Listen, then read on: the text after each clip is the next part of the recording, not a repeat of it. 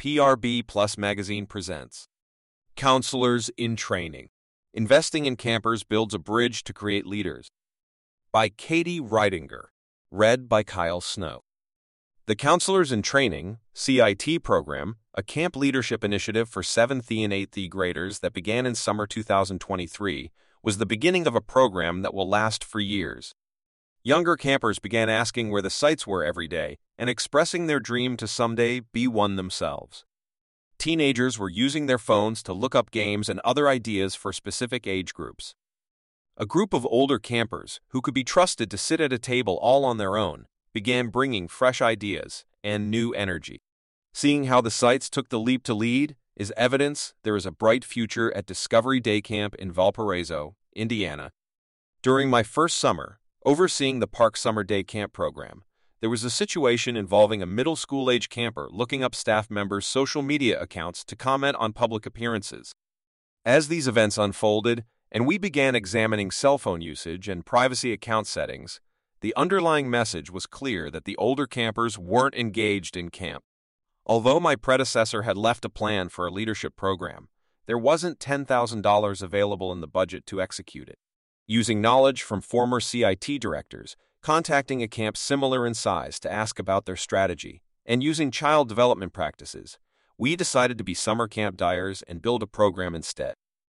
While one of the goals was to keep middle school age campers out of mischief, the overarching goal was to create an engaging program that would use the fresh ideas and insight that these campers had while creating a safe space to take a risk in planning and leading an activity. Since many of them had been attending camp longer than the current counselors, it was also a way to encourage campers to return and work at camp as they got older.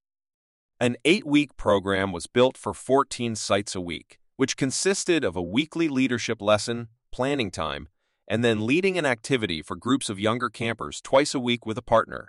This helped forge a connection and respect between counselors and counselors in training. A Friday morning activity for just the CITs, like boating and frisbee golf, also was introduced. This allowed the group time away from the main camp to just be teenagers with friends. The program hosted 24 CITs for varying numbers of weeks. Of course, the program did have its challenges. First, it was necessary to stress that the program was not simply a manner of seeking free labor. Additionally, clear lines between CITs and younger campers' boundaries had to be established when CITs picked up younger campers. To create an inclusive program where all CITs could thrive, an extension to the program was added. Directors in Training was created as a supplement for any CIT who didn't feel comfortable leading a group. During CIT led activity time, this camper would assist the summer camp directors behind the scenes in preparing for all camp activities. The plan is to continue this extension and make it a bigger part of the program. This program was the first of its kind in the city, and not everyone was convinced it would work prior to its launch. However, by collaborating with people from all levels and actively discussing and making clarifications, the program was ultimately supported by many people and resulted in a community win. Don't be afraid to reach out and try new things in your summer camp programs. You just might discover the solution to a problem an asset to a program, and a way to help campers continue to excel.